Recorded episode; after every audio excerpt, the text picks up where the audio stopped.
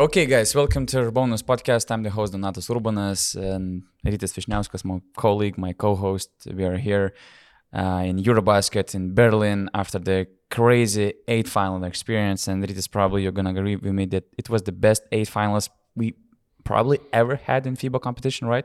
Yeah, ever since FIBA went with this format, because um, in the past it was like group stage and the second group stage and then quarterfinals. Okay, even including World Cup eight finals, for yeah, example. Yeah, from the very beginning, the the very first game, Turkey France, and then everything what happened later was so exciting. And we have a huge upset already. We had some drama. We Crazy had we had comebacks. an overtime thriller. We had everything. I mean, even the odds of the tournament were challenged by, let's say, smaller teams. Uh, Belgium, even Montenegro uh, managed to come back. I mean, it was amazing experience. A lot of stuff was happening also behind the scenes, and for sure, we're gonna discuss the highlights of the eight finals. Uh, and before we start, uh, our partners Courtside 1891 has a special offer uh, for you. You can watch Eurobasket 2022 live or on, demand on Courtside 1891 with a Eurobasket pass. You can watch all of the knockout phase for 30% less than the original event pass price. So mm, please uh, enjoy uh, Courtside 1891. Yeah, a lot of things uh, to discuss, a lot of uh, dramas, uh, crazy results, like almost all four Sundays games uh, finish at the same uh, result. Uh, but for sure, uh, probably the biggest upset uh, that shook uh, up the tournament was Serbia uh, failing to qualify to quarter- quarterfinals and being eliminated by Italy. And I mean, it's it's even hard to choose from where we should start because we had coach Gianmarco Pozzecco ejected. Then we had him trying to return to the floor uh, in the end of the fourth quarter. I don't know if you saw on TV. Uh, I did. Oh, because I, did. at this when I went to the mixed zone, which is like a restricted area for journalists Yes. uh, for the flash interviews, I heard somebody just screaming and shouting. You know, uh, it was very weird. It's, it felt like that something was in pain, and I was like, maybe some Italian journalists were screaming because they were happy. I'm looking around. There are no Italian media uh, members. Okay, and I just look at the court level and I see Gianmarco Pozzecco on knees, shouting, screaming, almost crying, "Do something!" and it felt like that security tried to stop him, but it turned out it was Italian uh, national team representatives Yeah. tried to avoid any possible penalties, uh, penalties, both probably on and off the floor, because you cannot return to the court when you're ejected. Yeah. So Well, there's a reason he's he's the atomic fly, yes, and I call him the Gennaro Gattuso of basketball. like you can find some similarities. I agree. A lot of similarities. So much passion for the game. Um, as a basketball player, he was very passionate. As a coach, uh, also very passionate. And I think I saw a tweet from one of his um, former players that played for him. Miro Bilan. Probably. Yeah, Miro Bilan, yeah, the Croatian guy. Yeah. That he was ejected eight times in Sassari. in in in Sassari Dinamo, Sardinia, and all eight games they won yeah. with the assistant same coach assistant taking coach. over the wheel. Yeah. So, is it like some sort of master plan that if, know, if things are going wrong, I'm, I'm gonna do my my my part? no, but the assistant coach told that they're gonna try to protect him, you know, from being yeah. ejected. And but they- he said you need like 12 UFC fighters to to protect him. That was his quote from from the uh, press Man, conference. Pozzecco was crazy. I'm. Uh, it's a pity that he didn't come to the official press conference because I thought that it's gonna be a whole different event, Yes. show some some. He was in the mix zone, right? He was only in the mix zone for some reason, and he even uh, took uh, our colleagues. He, he took his cheeks. Yeah, he did Twice. This, he did this Yeah. to him. he was just uh, screaming Italy randomly. Uh, he was putting all these uh, crazy quotes. Uh, he gave a uh, credit card uh, for his players to celebrate after the game. I mean, And and the, another highlight that he jumped straight to Giannis' arms, like like you know when when you come back um from a long trip, business trip, for example, and your wife is there meeting you you in the airport, and or you you just have see children, you, you yeah. haven't seen her for like three months, so you're gonna run straight to her, and she's gonna jump right into you. That's what Pozzecco did with Giannis, Giannis. is, is so, huge because Pozzecco looked like just a kid, you know. But Giannis seemed so so happy and joyful to have the Italian coach in his arms. I Man, mean, I that- was that's a great mo- I mean, moment. because Giannis had some knee issues, and some guy is just uh, randomly coming at you like an NFL player. I mean, that was dangerous play. That was dangerous play. Listen, um, I mean, we're gonna get to basketball details probably and talk talk about Italy later. First of all, we should talk about Serbia. In my opinion, we had complaints actually during the tournament that we didn't cover the Serbian Hmm. team enough, and the reason for that was obvious. They had an easy group stage. In Group D, they have they had no competition, and in my opinion, that's a problem. Mm. Life was just too easy for them in Prague and all of a sudden you're going to play a knockout game against a pretty solid and talented Italian team. Even though they don't have a true center they they compensate with other things that they do on the court. So it's not that good to go into the knockout stage without going through any adversities. Mhm. they were beating all those teams in group D by 20 or 30 points without I mean effortless. So I was maybe that was one of the reasons why they had problems. Yeah, I was about to ask it uh, Vasily Micic uh, before the game, but he, he couldn't come to the mix zone because at one, you know, looking from one uh, uh, standpoint, okay, they didn't have the real test, which might be, you know, a concern before the knockout sca- stage. At the same time, they they had all these injury problems. Uh, they also have some uh, load management stuff they had to do for the main players. So at least they had this privilege, you know, to um, keep players rested. Because meanwhile, for example, Luka Doncic, most of these games were really tough for him physically. Let's let's start with, with that. He had you know crazy back-to-back performances, and it can really uh, hit your uh, fatigue.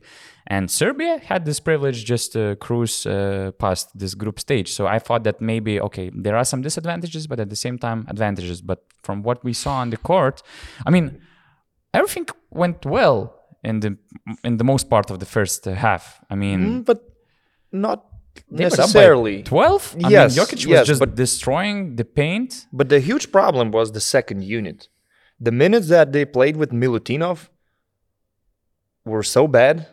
He was attacked uh, by Italians with their pick and pop all the time. Melli was was, All was hitting buckets. bigs were attacked. Yeah, they That's the don't have a mobile big. roster. Jokic, Yeah. Jokic is also being attacked, but the thing is, Jokic is dominating on offense. They should have tried to play Kalinic at five. I don't know. I mean, something else. some, Milutinov, some different Milutinov because- after all his injuries, he, he lost all of his mobility. I mean, and, and the second unit was terrible, honestly. And but we also have to emphasize that they have a lot of injury problems. Yes. Some players were Yes. back and forth, and it was also you know what kind of shortened their rotation. This Yeah. is also important to address, but you know, I mean, only one of the um, excuses. So yeah, defensively they had a lot of issues with with Italy because Italy always have five shooters on the court, and They were popping all the time. They're popping. Nicolo Melli was amazing. Um, also, Achille Polonara he hit some difficult shots actually, and Simone Fontecchio. I'm I'm just falling in love with him every single time he steps on a basketball court. What a player! What a leader! And they're playing without Danilo Gallinari, but when you see Fontecchio and the fire in his eyes, you're thinking they're good with him as long as he's he's there. They they ha- they're capable of winning a game against any of these elite teams, and of course Marco Spissu, Okay, out of nowhere. Yeah, 22 just like points, Tincher crazy the same. I mean, out of nowhere, Yeah. six of nine three point shooting. But and six assists I also. I actually loved Nicola Melli a lot. Not we know that he's very skilled offensively, but he was good defensively. He made some uh, huge blocks. He was physical. He put all of his you know strength trying to stop Jokic.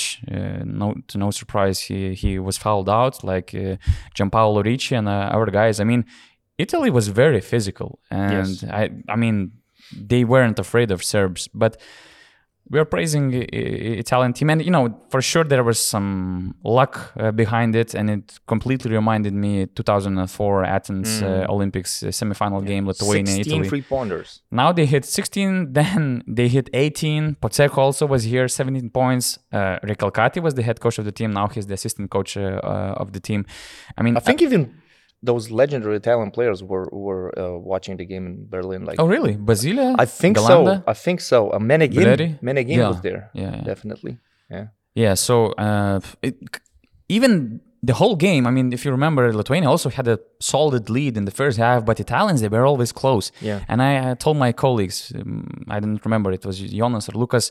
This game reminds me a lot of 2004 because they're still, you know, keeping close. They're making threes, and especially they, they got confidence in the uh, end of the second quarter when Jokic was uh, benched, and they made some uh, three pointers. And for me, it was kind of a turning point because when at the end of the game you look at the stat sheet and you see Nikola Jokic playing 28 minutes. I mean, he's one of the best players in the tournament, and every time he was on the floor, okay, Italians tried to expose him uh, through pick and pops, but offensively he was just unstoppable. Yeah, every time drawing fouls. it was foul or open uh, look shot. And okay, at some point they needed to rest him, but you cannot afford him to rest for 12 minutes in a 40 minute uh, game. And I also missed a lot um, playing through him more uh, in the fourth quarter. In the not just playing through him more, just having him on the court because it was that turning point in the end of the third quarter and the beginning of the fourth quarter when Italians, you know, got this confidence and got this lead. I mean, you cannot rest your best player for No. so long, and especially when your bench really uh, sucks uh, that night. It was a bad day for a lot of role players, not only the bench guys. So, I mean, I, I think that it was a huge mistake uh, by co- Coach Pesic to to have this very low usage of of the best player on the court, which you can just give him the ball and just play through him, through his passing, through his shots, through his uh, Yeah. uh, post game. I mean, it was great game for Nicola. He was feeling well. He was making uh, three and one from logo. I mean, it was amazing performance. 15 free throws. I mean, 15 free throws. And in the fourth quarter, he had only three field goals and Yes. four free throws. It's crazy. not enough touches. I agree with you on that. Uh, And and you can say that okay, he was always attacked, and you know, uh, three is more than two. But but you your the other option is minus- Milutinov. So Exactly. it's not like you're Milutinov solving anything or with uh, Milutinov. Jagotic uh, And I mean, his plus minus, Nicholas plus minus was plus 11, so he wasn't exposed. I agree with you. He should have played 35, 36 minutes. You can check Milutinov in, in the first half, but immediately I saw that Milutinov in this game is going to be destroyed because uh, on offense, he didn't do anything except from one pick and roll action that he finished with a dunk. And on defense, they were in a terrible situation. His plus minus is minus 19 in 11 minutes He played 11 minutes. Yes. Wow. almost 12 minutes actually. So I agree with you about Jokic playing time, uh, but the the other problem is okay, Italians are hitting freeze. You could see that happening, right? But the Serbian team has enough talent to win in a high-scoring basketball game. Yeah. Jokic has his numbers, but the supporting cast didn't deliver. Vasa Micic, EuroLeague MVP, did not deliver. You can look at 16 points and 8 assists, but look at his field goal percentage. Even Kalinic, I mean, he had 12 points. a lot of it spot up shots look- were missed. Yeah, that, that's yeah. Defensively, that, he was also said. different Like than in the EuroLeague. Lucic missed some spot up shots. Um, Vasa missed a Guduric lot. was Guduric, miserable. Oh, from 5. he uh, missed 4. everything. He couldn't get Yeah. a bucket. So the supporting cast did not deliver. And obviously, you have a very good team. But when, when you're seeing stuff like that happening on the court, you're thinking, man, they need Bogdan Bogdanovic and Nemanja Bjelica. Yeah, So with these two guys, they will they would be un- unbeatable. yeah.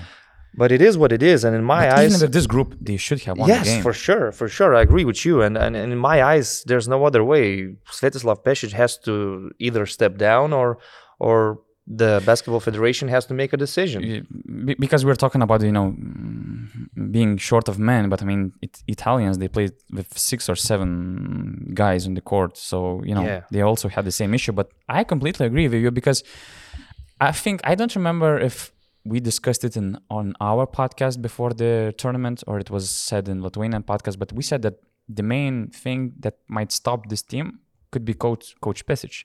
why because he likes to play, let's say, to put his system into the game and to play according to his rules. And honestly, when you, you have players like Vasilij Micic and Nikola Jokic, you don't need any system, really. I mean, just give them the ball, just do what Ataman does in, in Efes. You have enough uh, physical presence defensively and offensively. I mean, you're done. Just and play more through Yeah. Nikola Jokic. And at the same time, don't kill them. I mean, from what I heard, um, probably it was also said in, in Serbian media. I didn't read it, but I mean, they they had really exhausting training camp and also just exhausting trainings during the competition. And from what I heard, the team was happy. The atmosphere was great. Everything was cool. But players, they already felt exhausting during the group stage. And man, you're having this privilege. Okay, maybe it was also influenced by injuries, uh, players uh, being back and forth. Maybe some some of the guys had to, to, to play more minutes because of that. But at the same time, I mean, you have this privilege to improve your game steadily uh, during the group stage. You don't need to put all your best like we had in this uh, group of death. How, in, in what world you're doing this with this team and in national team competition? You're not building uh, your your players for the whole season. So I think it also comes from the you know old school mentality of, of coach, coach Pesic because all these uh, coaches they uh, really focus on physical preparation you know making uh, these guys uh, physically prepared and even in the press conference he said that oh his guys uh, his players were like not in the best shape uh, not physically ready uh, to match you know Italy who, who was playing fast you know sharing the ball quickly yeah. and maybe I, I they didn't get this idea because maybe it was just his uh, let's say problem of communicating his ideas in English because at first man he said that Serbians lack physicality and one journalist asked what do you mean you lack physicality Italy played small ball and you're They don't have a center. these They don't have a center. exactly so he explained that they were uh, mm, they were they felt like fatigued and not in the let's say physical shape mm, by saying physicality really strange. but at the same time it really sounds strange. Well, from what you're saying, I, I get the impression that there were some bad decisions in the whole preparation process, right? Because I, I couldn't I couldn't imagine, for example, Coach Sekulic pushing Luka to his limits. That wouldn't work. That wouldn't do good. And yeah, Nikola Jokic, I mean, he had a good tournament in numbers, but he's a top three player of the tournament and probably of, of the world. He was not used enough. Mm. Although after that spectacular three and one play, I really thought that Serbians might still come back and win the game. yeah However, after that, they continued to play desperation ball. A lot of terrible drives to the paint by Vasa, missed spot up shots. Uh, they couldn't get back on defense. yeah, some other players and- playing and- hero ball. And Fontecchio just closed the game with the end one eventually. So, yeah, we we've discussed the problems of, of, of the Serbian team. Maybe we should talk a little bit about Italy. yeah, so just just to conclude, we need a different type of coach uh, for this For team. It was already a, sure. you know a red flag because I mean, with all the respect, uh, I mean the age, and we, we shouldn't judge people because of their age, but Because the of their approach. also says a lot of about their mentality, approach, and having this young generation Yeah. who likes to play this you know basketball with a lot of freedom because they have enough skill and creativity Yeah. to you know just decide uh, the game and the way they want. You have to have a different approach. You have to have a different connection with the players. As as we as we said there's no need to physic just kill them physically in the preparation camp. Just do what slovenians uh, uh, does. I mean the approach had to be different. So usually you need a younger coach who feels players Mm-hmm. better who feels uh, this era different era of players uh, better and this old school basketball it doesn't really But I, work I agree with you only to some extent. Age is not a problem here.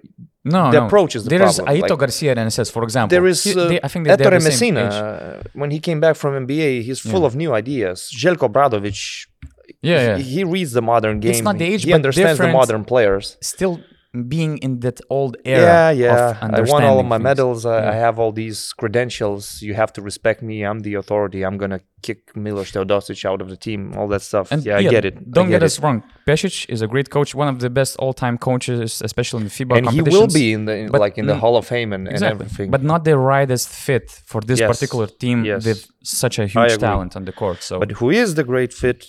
It's Gianmarco Pozzecco for Oh Italy.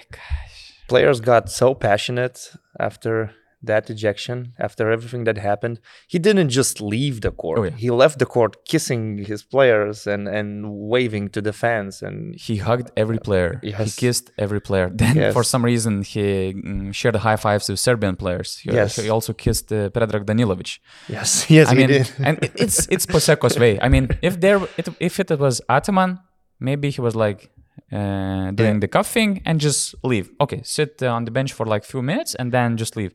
No, the And difference Marco- the difference with him and Ataman is that Ataman will get ejected when his team is down by 20 and he's just angry about what's happening. Uh, Gianmarco Pozzecco was ejected when they were down by six or something like that. It, w- it was still a close game, but he was really unhappy To, about to be the honest, refs. you know, we probably we were sure that he won't survive the game because he After the he first got the technical, very early. like in Yeah, second yeah, minute yeah. of the game. Yeah, yeah, yeah. Then he was still usually after the technical, you kind of mm, try to be calmer, try to go with a different approach.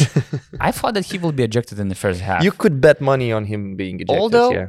We have to address this issue. I mean, I don't get these technical fouls. I mean, especially when the bench is celebrating and one. Okay, for sure, sometimes there might be some remarks. Oh, maybe the foul should have been earlier, but you cannot, you know, call the technical at that situation. Yesterday, in four games, there were like total of 12 technicals. It felt like there was some order from the top, you know, just if to, they're complaining, just punish them. But, yeah.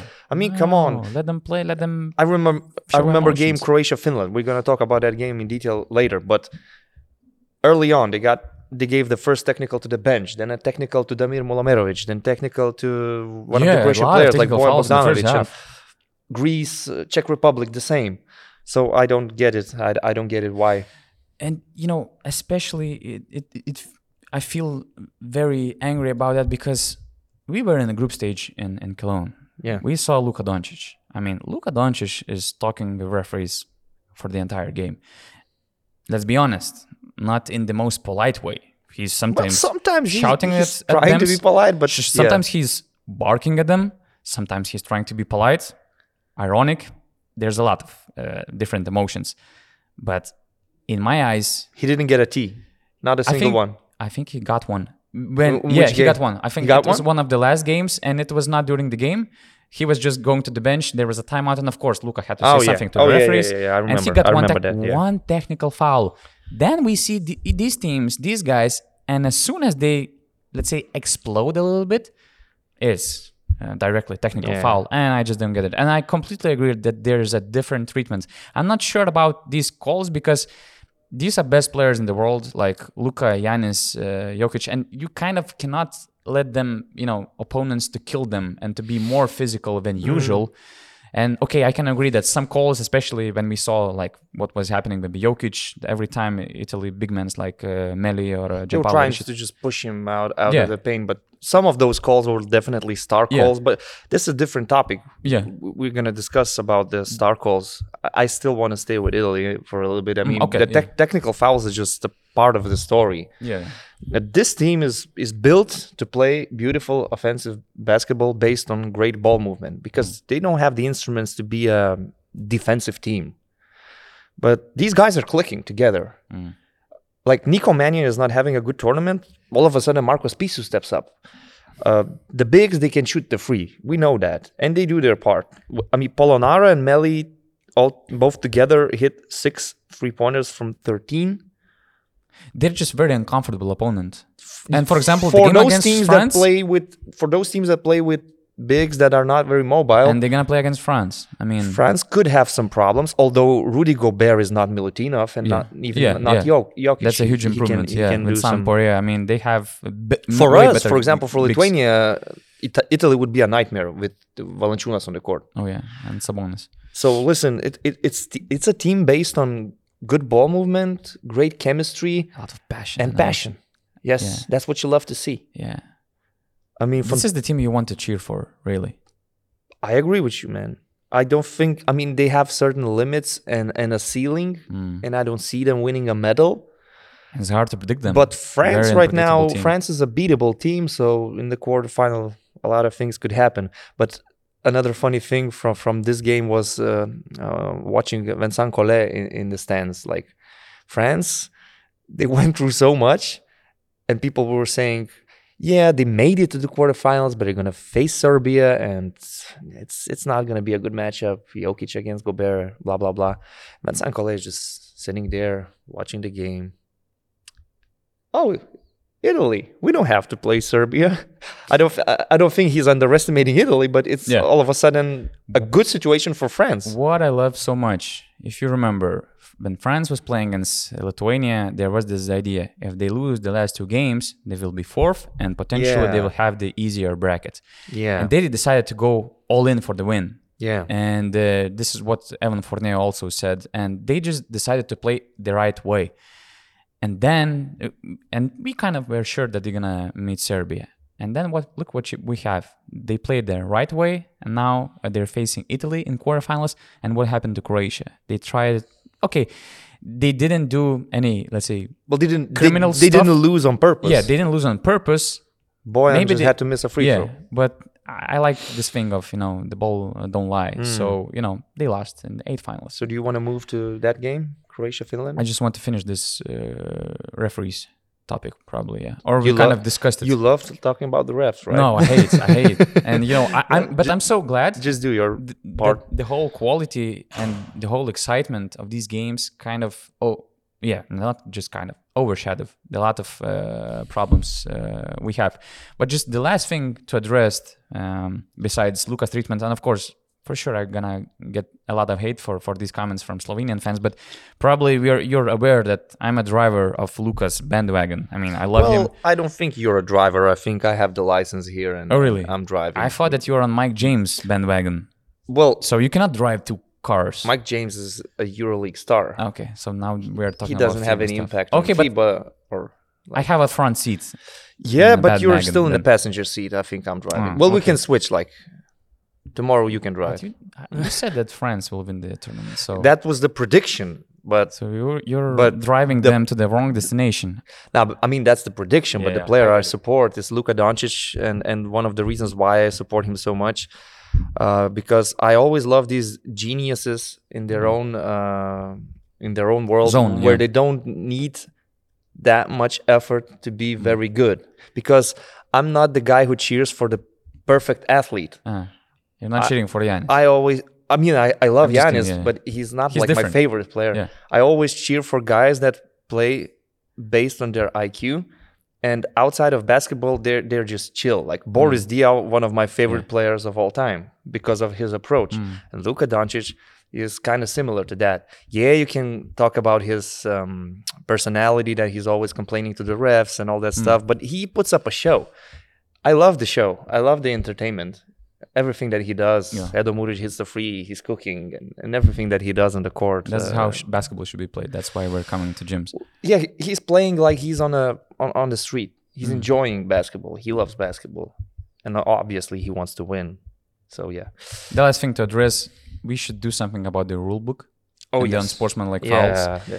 because okay we kind of get it that idea that you cannot be too aggressive with making fouls when you're down by one two or three and it's you know the last uh, seconds of the game but at the same time if you remember the first game on saturday i think that three or four games were kind of almost killed just because of that that Mhm. I mean, the players made a quick foul, didn't touch the ball. They do the video review. Oh, it's unsportsmanlike foul, and you know, you shoot two free throws, you have the ball. The game is over, as it's supposed to be with uh, Turkey and, and France game.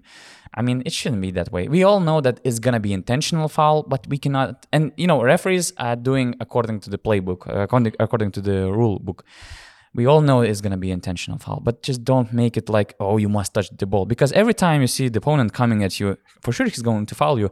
Just spin like this, he won't touch the ball, and it's what what is unsportsmanlike uh, foul? Yeah, those No. are stupid rules, and they Yeah. they just go against the spirit of the Yeah. game. Uh, and I think this needs to be changed. This should Yeah, have been changed just like let us years ago. have these situations where you still have a chance to make a buzzer. a lot of people watch basketball for entertainment. No, not so for they ex- they expect to see buzzer beaters.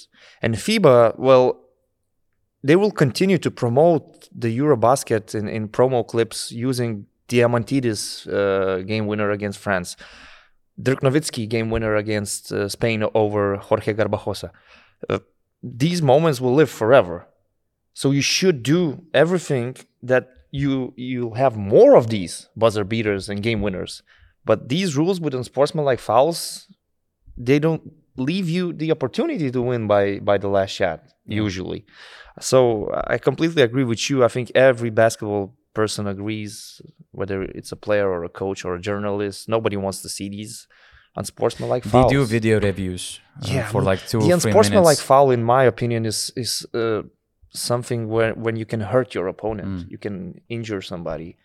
Like when Rudy Gobert is jumping Yeah. up and someone's pushing him in the back, like Yeah. what happened in, in Turkey France game. Very dangerous it's play. an unsportsmanlike foul. It's like in NBA terms, like flagrant one or flagrant two.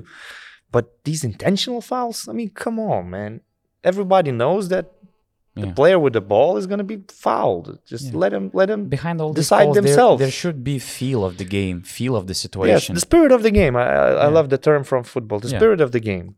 And but you know, sometimes these unsportsmanlike fouls don't clinch the win for you. wow. I mean, Turkey, France, man. I mean, what wow. happened there? 12 seconds to play. You're up by two. You have two free throws and the ball in your hands. I feel so bad for Cedi Osman. I mean, 2019 against USA. I can Also, I cannot imagine how he he you know had any Mm. sleep that night. Uh, probably not. probably didn't. Yeah. But it, Painful, painful loss. I mean, Tuncer, who had an amazing game, maybe the game he of his life. He became the new Ibrahim Kutluay of, of Turkey. Like As all of Klay Thompson, six- as I he said, was yeah, naturalized six. Klay Thompson. Larkin was out, so yeah, they brought Klay Thompson. But we didn't expect anything from this game. Like after Larkin's injury, after all the problems Oh, yeah. with Turkey and, Yeah. and Tbilisi, They were not we thought that France they will win it. They will win confidently by, by a solid margin. But no, all of a sudden, we witnessed Vincent Collet's, Collet's team collapsing in the 2nd Mhm. half, and Turkey had a game in their in their pocket. Mm. They just needed Finally, they hit shots. Okay, and and you know it's crazy how they hit shots. If you Tuncer yeah. and where the points were coming from. But they have good looks, and they had some good looks before, and especially in the first half. And maybe it was related to the early time. And I was kind of surprised. I didn't even think about it. But Evan Mm. Fournier gave me uh, this quote that, you know, uh, they really had good uh, looks, j- just couldn't connect uh, all those shots. And maybe it's connected to the early time because you still cannot lo- use your uh, legs. The focus is different. And what was interesting that, for example, Evan Fournier, I mean, we can remind you that they played at, at 12 o'clock. 12 o'clock. It's super early Yeah. because they had to leave the hotel at 9:45, uh, something like that. And Evan Fournier, for example, he has some eye issues early in the morning. Uh, so uh, for that game, he had to woke up earlier because his eyes needs to adjust to some light, and for that he also had to play video Okay. games like Mario Go Karts or something. That's a nice ex- excuse to play video games. Exactly, exactly, and it helped him. You know, he made some very important shots. You know, He missed some very important shots. true. He's not having a very good tournament. yeah, but yeah. how- but when it you know when he- it's needed, he, he's making all those yeah, shots. um, my my takes from this game are Turkey just randomly had a chance to win it and go to the quarterfinals. France, in my opinion, Vincent Collet made some mistakes. He could have gone to switch shawl defense with Rudy Gobert a lot earlier and avoid those Tuncer's three pointers with drop coverage because Gobert had four personal fouls and he just stayed on the court for 15 minutes straight with four fouls, switching all the time. Mm. Turkey didn't have good ball handlers, so you can easily switch with Gobert. You can even switch with foul. It's it's it's not a problem. Yeah, he's not that bad on switching. no. So they could have avoided this situation, but France they have a problem with turnovers in this tournament, and and the other teams facing France they always score a lot of points from their Mhm. turnovers, and I don't know why, but France has a huge problem with third quarters, 56 points from turnovers Yes. by Turkey. and France has a huge problem with third quarters. They play the first half usually, and they are leading after two quarters. It's what happened in the group stage Mm. with Bosnia and Herzegovina, for example. And the third quarter is some sort of black hole for them. I don't know what happens during that time. Of course, this French team needs another ball handler. They're lacking another ball handler. Fournier is not very consistent, and you're depending on Thomas Heurtel. So, yeah, and I mean, and we also had to mention Rudy Gobert. I mean, he was like a life insurance. I think that in from the fourth quarter uh, until the end of the overtime, he had like uh, he grabbed like 11 rebounds. It was like five or six offensive rebounds, and we can remember all these super important uh, tip, tip ins, put back Yes. uh, dunks, and he just saved their asses because they they were missing a lot, and he just grabbed like five offensive rebounds and His made all best these game of the tournament I so mean, far. Yeah. he was super important for for French team. Mm. 20 points, 17 And you know- rebounds, amazing game for Rudy Gobert. The funny thing is, after Osman's missed free throws, Turkey was still in an okay position. They have the ball and they're up by two. And they're inbounding the ball. And they did inbound to, Mm. to chair. And he was fouled. Yeah, But the ref says, the clock didn't start, man. Uh, You have to do it again. And what That was huge. and what happened then? They lost the ball. That was huge. they lost the ball. Fournier went for a floater, which usually is an easy floater for him. It was kind of short, but Gobert was was there and he did a putback. Yeah, and I actually missed that situation when, because I was in the mix zone. Yes, Because so- so for the end of the game, you have to be in the mix zone like earlier. Yes, yes. So we have to yes. go through a Could have been a tunnel. different story if not for the clock issues. Exactly, exactly. Because I thought that it was a huge mistake before when Korkmaz was sent to shoot three uh, Yeah. free throws, and Well, you know, an extra point was kind of stolen. A painful loss for Turkey, but in the end, I think France is a better team, and for the quality of the competition, it's a good thing that France went through because France can go to the finals, and and you wouldn't be surprised. Turkey, if Turkey to had me, uh, what they Shea d- Larkin, uh, Yeah, I wouldn't agree with maybe, you. but to me, what they did in this game was kind of random. Like and it was chair their six ceiling. six. I, I think that they just hit their ceiling, and let's be honest, France is not the yeah, best opponent Yeah, in the tournament. Yeah. But they're growing, they're uh, upgrading their game, and they're improving a little bit. and you know Rudy what? Gobert, for example, you can compare him in the beginning of the tournament and now. I mean, he's he's, he's, different, He's Rudy getting- Gobert. yeah. Let's see how it goes with Fournier. Uh, they're of course they're missing uh, better ball handlers because Thomas uh, Heurtel is probably one, just one playmaker you can really trust. They might be Except from they might be one Nando De Colo away from winning the gold medal. Yeah, You know. and especially yeah, with these uh, upsets that are happening around them. What I love about Italy France quarterfinal is the fact that these are two of my favorite national anthems. That's true. That's true. It's the pre-game you must be, you know, in the arena. Yes. Uh, what Right. do we have? Croatia Finland, I want to talk about okay, this game. we can go through all Croatia, the Finland, you games, the rest of the games a bit quickly. What's up with Mario Hezonja? What the fuck is wrong with him? Are you really surprised? I mean, I expected something from him in the tournament. He was terrible. His body language was terrible. Not only him, most of these guys uh, in Team Croatia. I, I can only say some positive words about Simon, Bojan Bogdanovic, and Jaleen Smith, even though he's an American, but Mm. he, he, he was there for the team. The other guys, I mean, some of them are okay. They are just not that great players, but like Hezonja, And it's really strange because he's coming off the season in, in Kazan where Kazan surprisingly clicked together. Yes. Just like Lorenzo Brown told that that season he had probably the best atmosphere he ever had in the uh, club competition and Hezonja was part of it.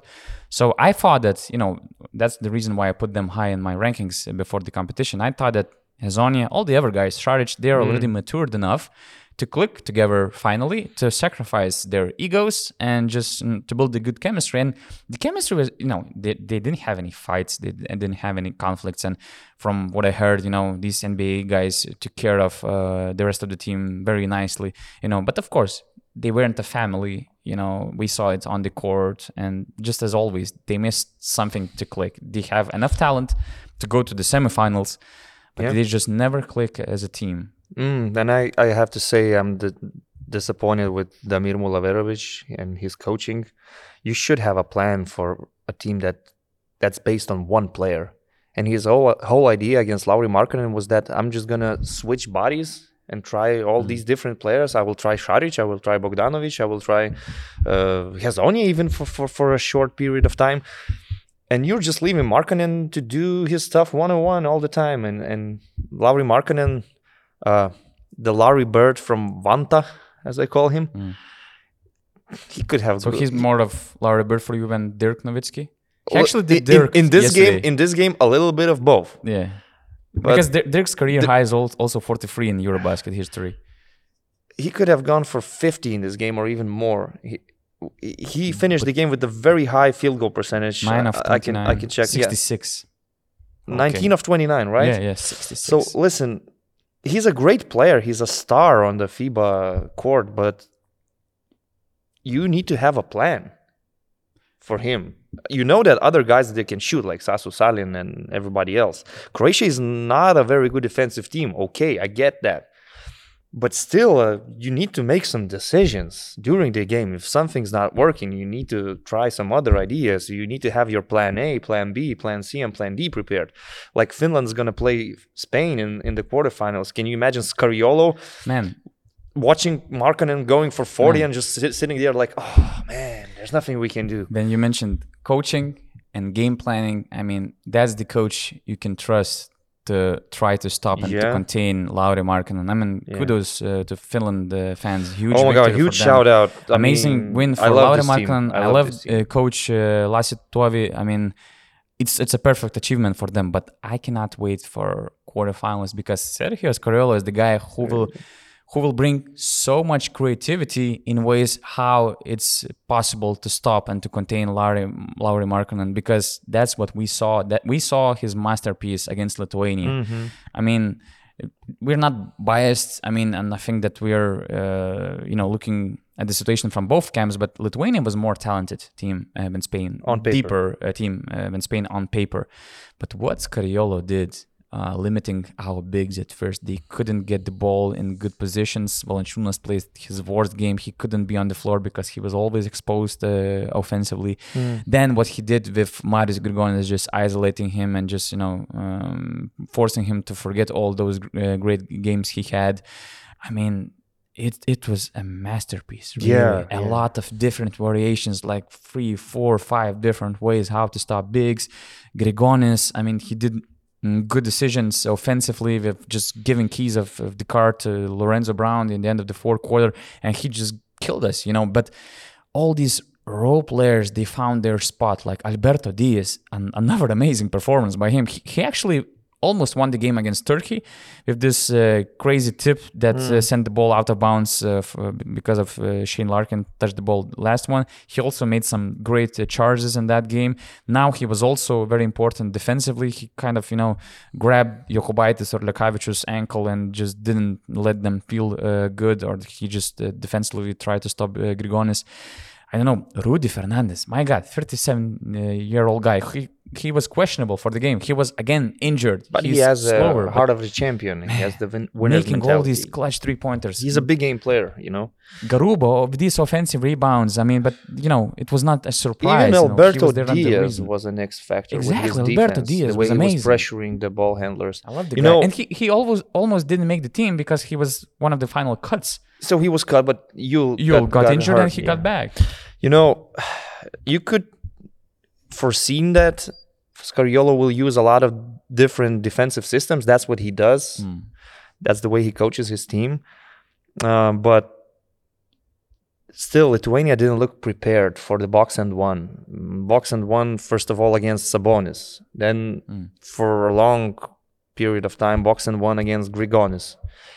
The idea, the whole idea for Spain was to limit the touches of our best players, Mm. Grigonis and our two bigs. Yeah, Valanciunas got in foul trouble. That's that's another yeah. topic. Uh, so they went with if Lithuania is gonna beat us, let them win by the role players shooting freeze. And we were in a good position actually, up by 11 Oh, yeah. in the third, and Kuzminskas was getting hot. we were up by eleven. Yeah, Uh, But the problem with our team is that we cannot afford to go to the last minutes with a close Mhm. result because other teams always have a better player in the perimeter, Yeah. a player that closes the game and kills the game and lives for the clutch, like Lorenzo Dantes Brown. yeah. That's what he did. And I think our coach, Kazys Maksvytis, he was late to react to some of Scariolo's decisions. And I couldn't believe my eyes when I saw us starting the overtime with Valanciunas dropping Mm. and Brazdeikis covering Lorenzo Mm. Dantes Brown, who was with the backdoor cut, getting the end one. And Kazys Maksvytis needed two minutes of us suffering yeah. to go to Domantas Sabonis and start switching. But that was a bit too late. Yeah. Lorenzo was in his rhythm. Lorenzo then his confidence was sky high. He wanted to check himself against an NBA All-Star in an ISO and hit a free. So Sergio Scariolo and Lorenzo Brown killed us. But as you said, other players like Usman Garuba, Villar Gomez had a great game offensively, but the coach saw that with Garuba we have better defense and offensive rebounding. rebounding, yeah. So he went with Garuba, and Willie had no problem with that. He made this uh, crucial tip in in the end of the regulation uh, that basically saved them because if we just got that rebound, we were up by one, I think. and Yes. the game was done probably, most likely because they would have fouled. Uh, Iggy the also had foul. a great tip in. Yeah, yeah, yeah. Like I mean, that was a crazy game. Yeah. That was a crazy game. But again, it just showed me how great Sergio Scariolo is, and I would really put him as probably I don't know top three, top five all time FIBA competition head coaches. Uh, not just because he won EuroBasket three times, probably he also won the World Cup once. Yeah, because the 2006 Six, yeah. was with Pepu. But But what what I want to say, I mean, and everybody can say that oh, he had this amazing generation of Spanish national teams, Gasol brothers, Rudy at his peak, uh, Sergio Rodriguez, Jose Manuel Calderon, all these amazing players. Yeah, but you cannot take it for granted. Look at Serbia; they had amazing squad. We before we saw a lot of crazy teams.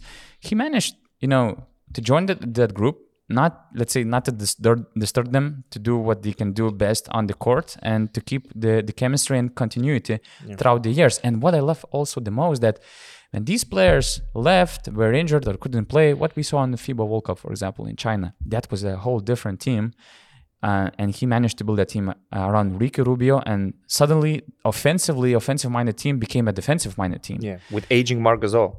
with aging Marc Gasol. And then we have this group, almost random group of players who never played together. I mean, these are okay ACB level players with some NBA guys like Hernangomez brothers.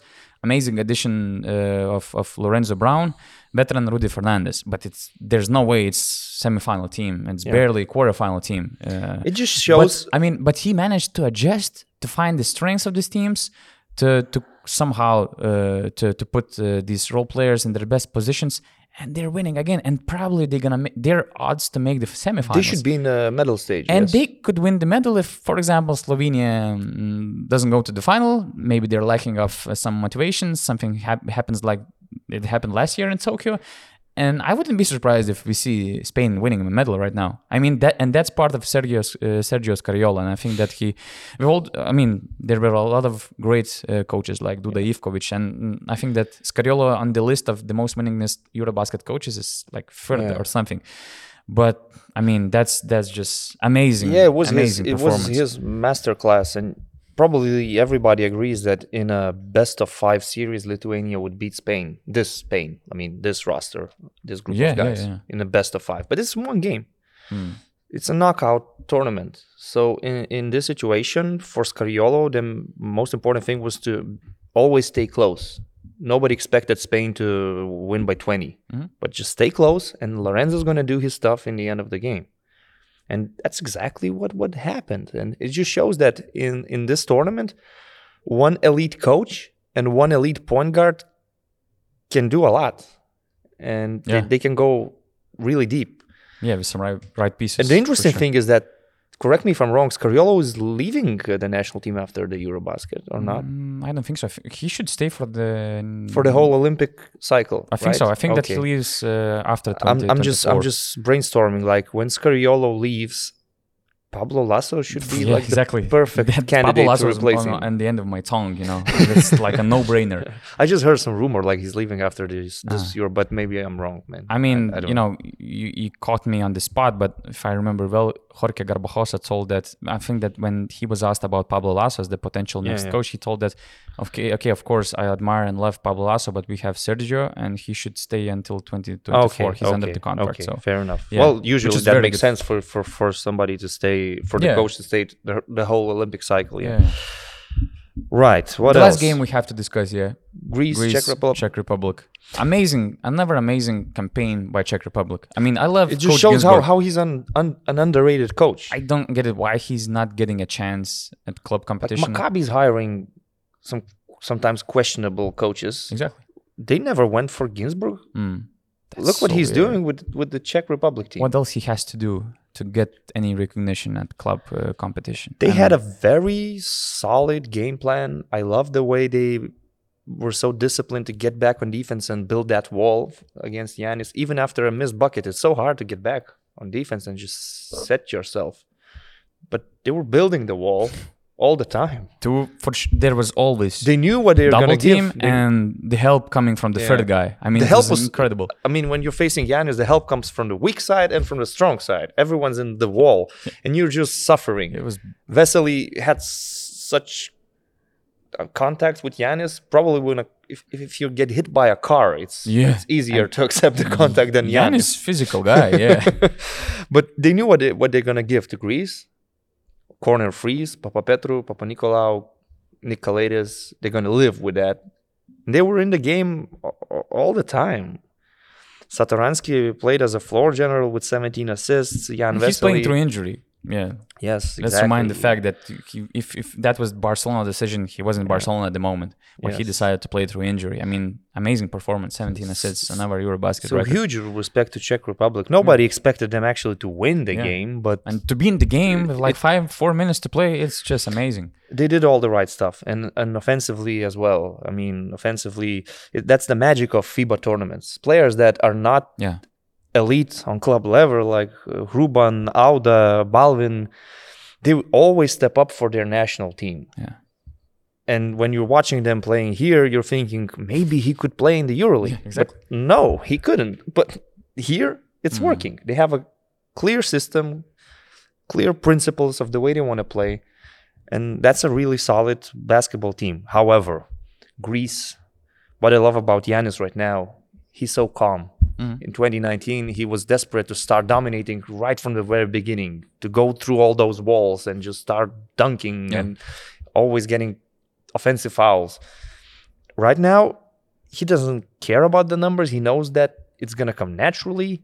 After the first half, I was covering the game. Giannis was like with four or six He points. four points. And I said to my colleague on air, don't you worry about that. He's going to finish the game with his usual numbers Hmm. because the basketball game is long, and that's what Giannis learned growing and maturing as, a, as a player.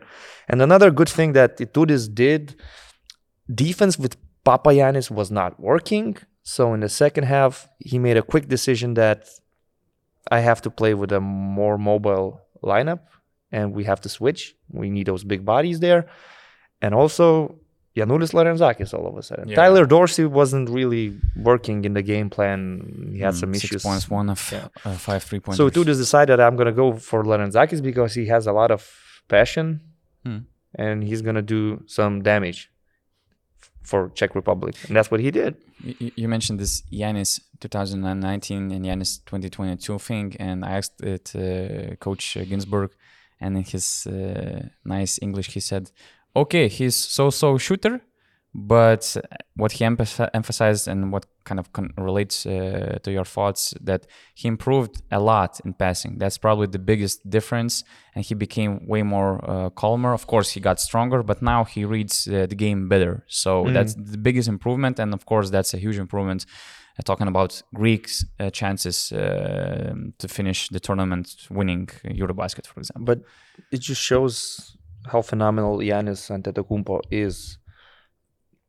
You you're preparing your defense, your whole plan, just to stop one player, and you're gonna live with the other four players shooting, even if they're wide open. Mm. But there's no other way. If you leave Giannis like one on one in ISO against Vesely without help from weak side and strong side, he's gonna go for 80 or I don't know how much. Wow, I mean, I'm so impressed. The impact that he has on on the court, Yeah. uh, you can you cannot even measure it. It goes above any limits. I- I was also impressed by the energy of Navarrete Tokumbo, Thanasis. I mean, I, I- I cannot, um, my energy level just never can match his energy Mm. level. I mean, he's shouting all the time. He's already fired up during the national anthem. Then he's getting this technical because he's kind of screaming at fans uh, Yeah. for after the good play, but he's doing it in the front of uh, Czech Republic bench. So He would be a there was- perfect ultra in the stands. oh yes, he would be that guy, the leader with water polo uh, hat or or what, what beating the drum. Yeah, beating the drum. and I think I didn't see it's on the um, replay. I didn't have the uh, TV uh, at that moment, but it was the, before the fourth quarter when I saw coaches. It was the yeah, it was the break, two minute minute break before before quarters, between quarters, and coaching staff they just uh, went a little bit uh, far away from from from the players, discussing some some things what they should uh, address during the timeout. And I think that Thanasis approached them, took the board, and you you know mm, do do do all these sets, came to the players and just shouted and explain something, you know. And I was like, okay, Thanasis, I'm not so sure if you're the highest IQ player, but of course with this passion. Maybe there was something to address. Maybe there was something to point out because the game was very close. Uh, Czech Republic was up by four, so probably it's more was more related about you know motivating uh, hi- his teammates but i mean he's always up uh, during the game he never sits and that of course irritates I all these remember- referees who are killing uh, benches with all these technical I remember him being like this in Panathinaikos, and he's, Yeah, he's yeah. like this in Milwaukee. Mm. Milwaukee Bucks are probably paying him to just. It does- it doesn't matter if you're gonna play two minutes, Mm. one minute, or maybe ten minutes, but do your part on the bench Yeah. because that's where you're so great Yeah. for the team. I, I love uh, players who are so active at the bench but of course sometimes you know not everybody kind of accepts it It's it's risky. and it might be an issue yes. yeah so but i hope in, in greece it, it, it, work, it works well Yeah. i think that's all we have uh, four uh, quarterfinal Oh, Yep. sorry. One more thing. Yeah. Didn't you have like a funny feeling watching Nick Calathes going against Man. Tomas Satoransky? and After was that having that, discussion with Errick McCollum and Mike James and then podcast. there was this amazing play when they both uh it was probably third or fourth quarter when they all i think they both went down to get the ball and i think satoransky somehow managed to grab it and did this behind the back no look Mhm. pass amazing assist one of the better So, uh, like, assists one of the best point guards in the EuroLeague. But Going, both were going, good. going against the player that's replacing him in Barcelona. man but both, Both were good nick both made good. three pointers and satoransky of course he dished 17 assists Yes, so yes. both are performing at the top level Yes, Nicolaitis No, had that a was really- amazing He had a really good game. Yeah. And yeah, for the quarterfinals, which starts on Tuesday, we have Germany Greece. We just got the news that Wagner is questionable, but it should be game time decision. He probably there's expectation that he might play. Voigtmann was feeling uh, sit, sick, that's why he didn't practice. But let's hope that he will play. Uh, Spain Finland also the game on uh, Tuesday. We'll see how Sergio Sergio Scariolo will try to contain Markkanen. Slovenia Poland. Yeah, yeah, exactly. France Italy, France Italy, very uncomfortable opponent for for France, but maybe they're gonna do a better job than Serbian Bigs. What would be our very very quick thoughts? What we are uh, waiting for the, uh, in the quarterfinals? Um, I'm waiting for Germany, Greece because it's gonna be a sold out with Greek fans and German fans first of all, and I'm curious to see what they will be capable to do against Giannis building that wall because they're gonna they're gonna have to do more or less the same things that Czech Republic did, and how they will click on offense. Will they be able to punish Greece with their big shooting freeze and all mm. that stuff? Greece is the favorite, the obvious favorite, but Germany at home. They're dangerous. I just You never that Wagner will be. Yeah, 100%. we need Franz Wagner Yeah, to have We need all the players. the best game possible. Spain, Finland. I I expect Sergio Scariolo actually find some smart decisions. Lauri will obviously score. He's a scoring machine in FIBA, but um, I'm expecting Spain to to go through to the semifinals. Slovenia, Poland, as you said, Yeah, let's know? just hope. and France, Italy. We will see a lot of passion on the court. We will hear those spectacular national anthems. Uh, Vincent Collet has to make some decisions, preparing the game plan for how he's gonna defend a team that has five shooters on the court, and we'll just see whether Italy has enough left in the tank to surprise us once again. Because that win against Serbia, it felt like they won a final, but this is just the quarterfinal stage, and obviously they're dreaming about the medals, but again, you need to go against all odds because Italy is not the favorite. Hmm. But that will be probably the most interesting game for me out of all four Mm. four quarterfinals. What do you think? Could be, could be. I just love Germany. Uh, Germany, I like Greece, the way yeah. they play, and as- as you said, you know, the gym will be packed. Amazing Greek fans also are here. Mm. I mean, Giannis just brings way more excitement. So, eh, nah, I just hope that uh, quarterfinals will be as exciting as the round of uh, 16 was. And for sure, uh, we'll discuss the quarterfinals uh, the following day of the last quarterfinal game. Thanks for watching us. Rytis Vyšniauskas, Donatas Urbonas. Uh, follow us on mm, basketnews.com YouTube channel. And just quick reminder to press this like button because it really helps us to grow and subscribe if you didn't do it uh, before. Thank you, guys. See you soon. Hey everyone, Hey fans, Pau Gasol here. Courtside 1891 is your home to stream Eurobasket 2022. Visit Courtside 1891 today Don't miss the action, live or on demand.